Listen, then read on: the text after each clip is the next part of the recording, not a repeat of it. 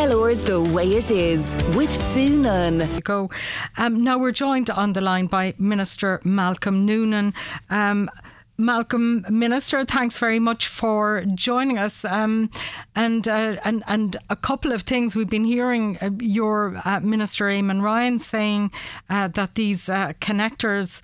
Uh, with no objections are are being created now to do with um, with wind basically between the southeast and various points in in, in Europe, but you very much welcomed, um, understandably, I guess, uh, that the nature restoration law has been passed in Europe. It really was uh, touch and go, and I know the Green Party had a lot to do with uh, with with pushing it through. Yeah, it's it is a very historic day, and certainly the vote yesterday was as tight as it could be. And I'm very grateful to the um, Irish MEPs. I, I spoke to them all ahead of the vote last week.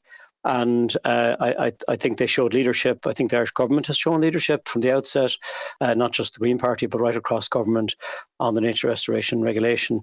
Why is it needed? Well, we know the state that nature is in. In, in Ireland, 85% of our habitats are in a degraded state two thirds of our uh, bird spe- species are on red or amber lists. So even common birds that want common farmland birds, as, as you'll see it uh, across the countryside as well, are are, are in decline or, or disappearing altogether. So we have a huge job of work to do to restore nature across Europe, and it has been controversial. There's been for many weeks there's been a lot of misinformation about things like rewetting and agricultural soils and that, which we managed to um, to dispel because uh, we we can manage all of this on our own lands, state lands so I think it was historic yesterday that we've gotten this far. It moves now to what they call trilogues, which is um, a, a, position is agreed then uh, between the council and the um, the Parliament and the Commission to try and move forward. And then, if we get to the end of the year with that, then each country, uh, because it's a regulation, it there's no uh, opportunity to transpose it into Irish law. It's automatic,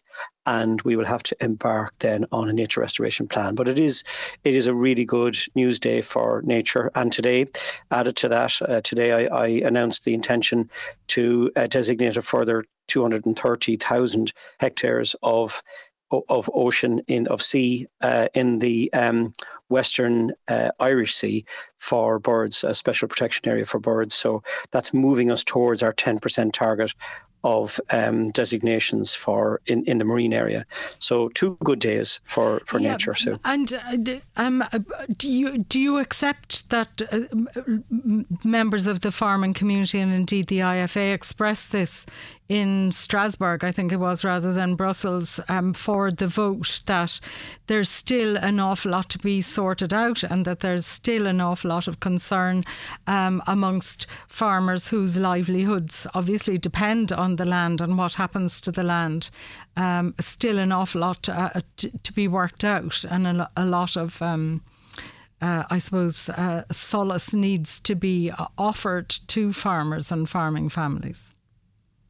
Yeah, absolutely. And I think over the last number of weeks, I've met with some of the farm organisations. I've listened to the concerns of farmers, and we've we've managed, uh, I think, very quite well to reassure them that um, we get this regulation passed as, as it did yesterday, and it's it's in within the detail of the nature restoration plans, which I've said on the floor of the Dáil, I've said consistently that they will be collaborative plans. That will be done in association with farming communities, and that um, the issue around rewetting, we we've consistently said it as well. We can meet all of the requirements under the nature restoration law out to 2050 on state-owned land. That's Bord na Móna land and Coillte land, and thereafter anything we're talking about after that would be voluntary schemes that farmers actually like participating in. We have a lot of really good projects up and down the country, not just the acres, but the, the life projects that we have up in with um, Wild Atlantic Nature up in Northwest Donegal. So the, I think the the approach then, once we get to this agreement phase of it is to move then on our nature restoration plan each member state. And in Ireland, we've consistently said, and I will absolutely commit to it, that it will be a collaborative plan and that anything that we ask landowners to do, farmers to do, will be schemes that they can opt in or opt out of. And, and I think it's important to say too that um, that these, you know, the the we one of the things that the farmers have asked us is around impacts on adjoining lands, and I think there's you know there's been quite consistent calls around looking at demonstration farms and the whole technical elements of rewetting because it's you know we're not saying you can't you're not pickling the land or or uh, rewetting it to a point where it can't be still in productive use.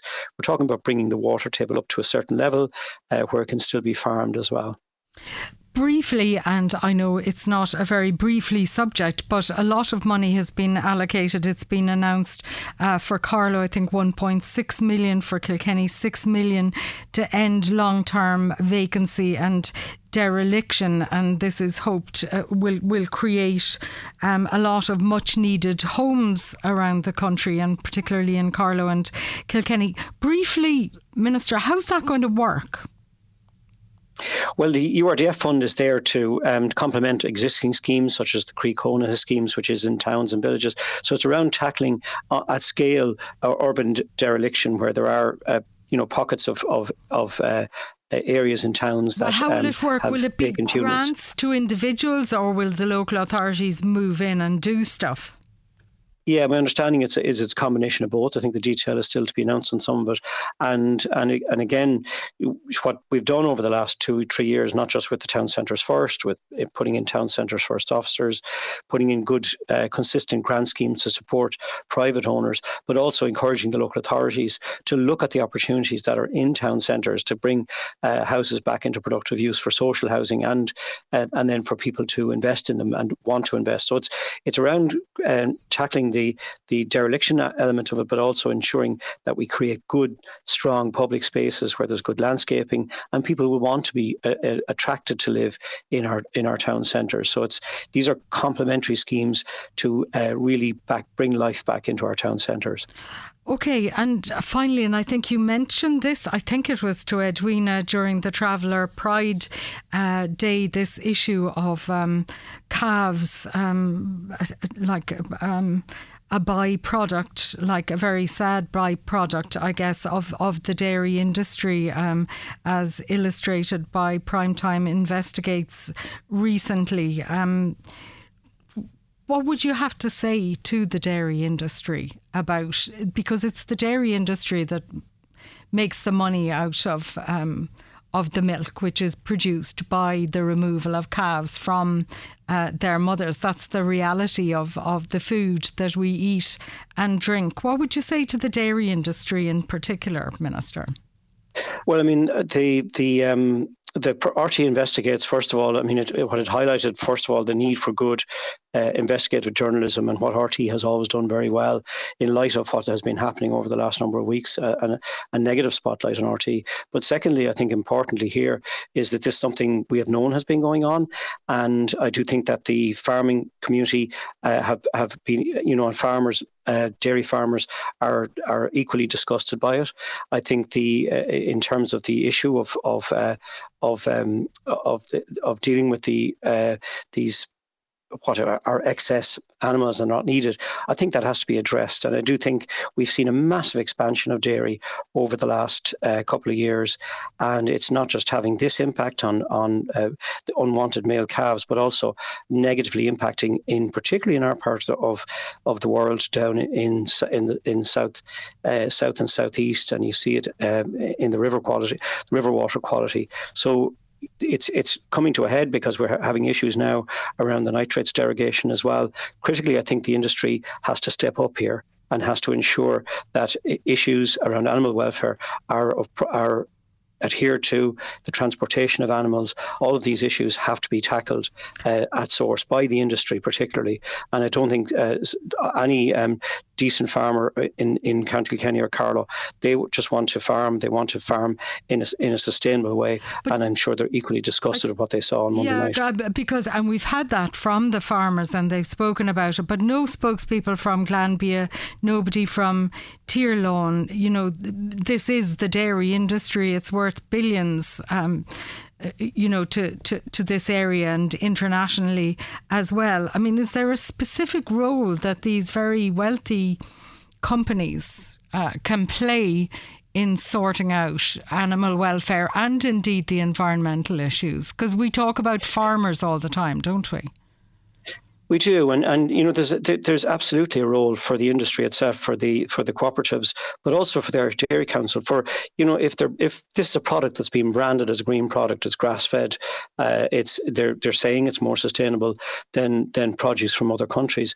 But if that's the case, then it has to be from uh, right across the the the, the system. Uh, so it's not just around uh, the carbon intensity of it; it's it's around the water quality, but it's also animal welfare. And consumers demand this, and consumers will say, you know, this is not something we want to buy into. So it's critically important that, in light of what has been highlighted by RTE Investigates, that there's a full root and branch review uh, of the animal welfare issues that were highlighted in it. I know my co- I spoke to my colleague Minister McConalogue about it. His department is uh, taking it very seriously and launching a full investigation into the specific cases referenced. But it's critically important that the industry cleans up its act in regard to this. Okay. Finally, you mentioned RTE there several times. Um, what do you think?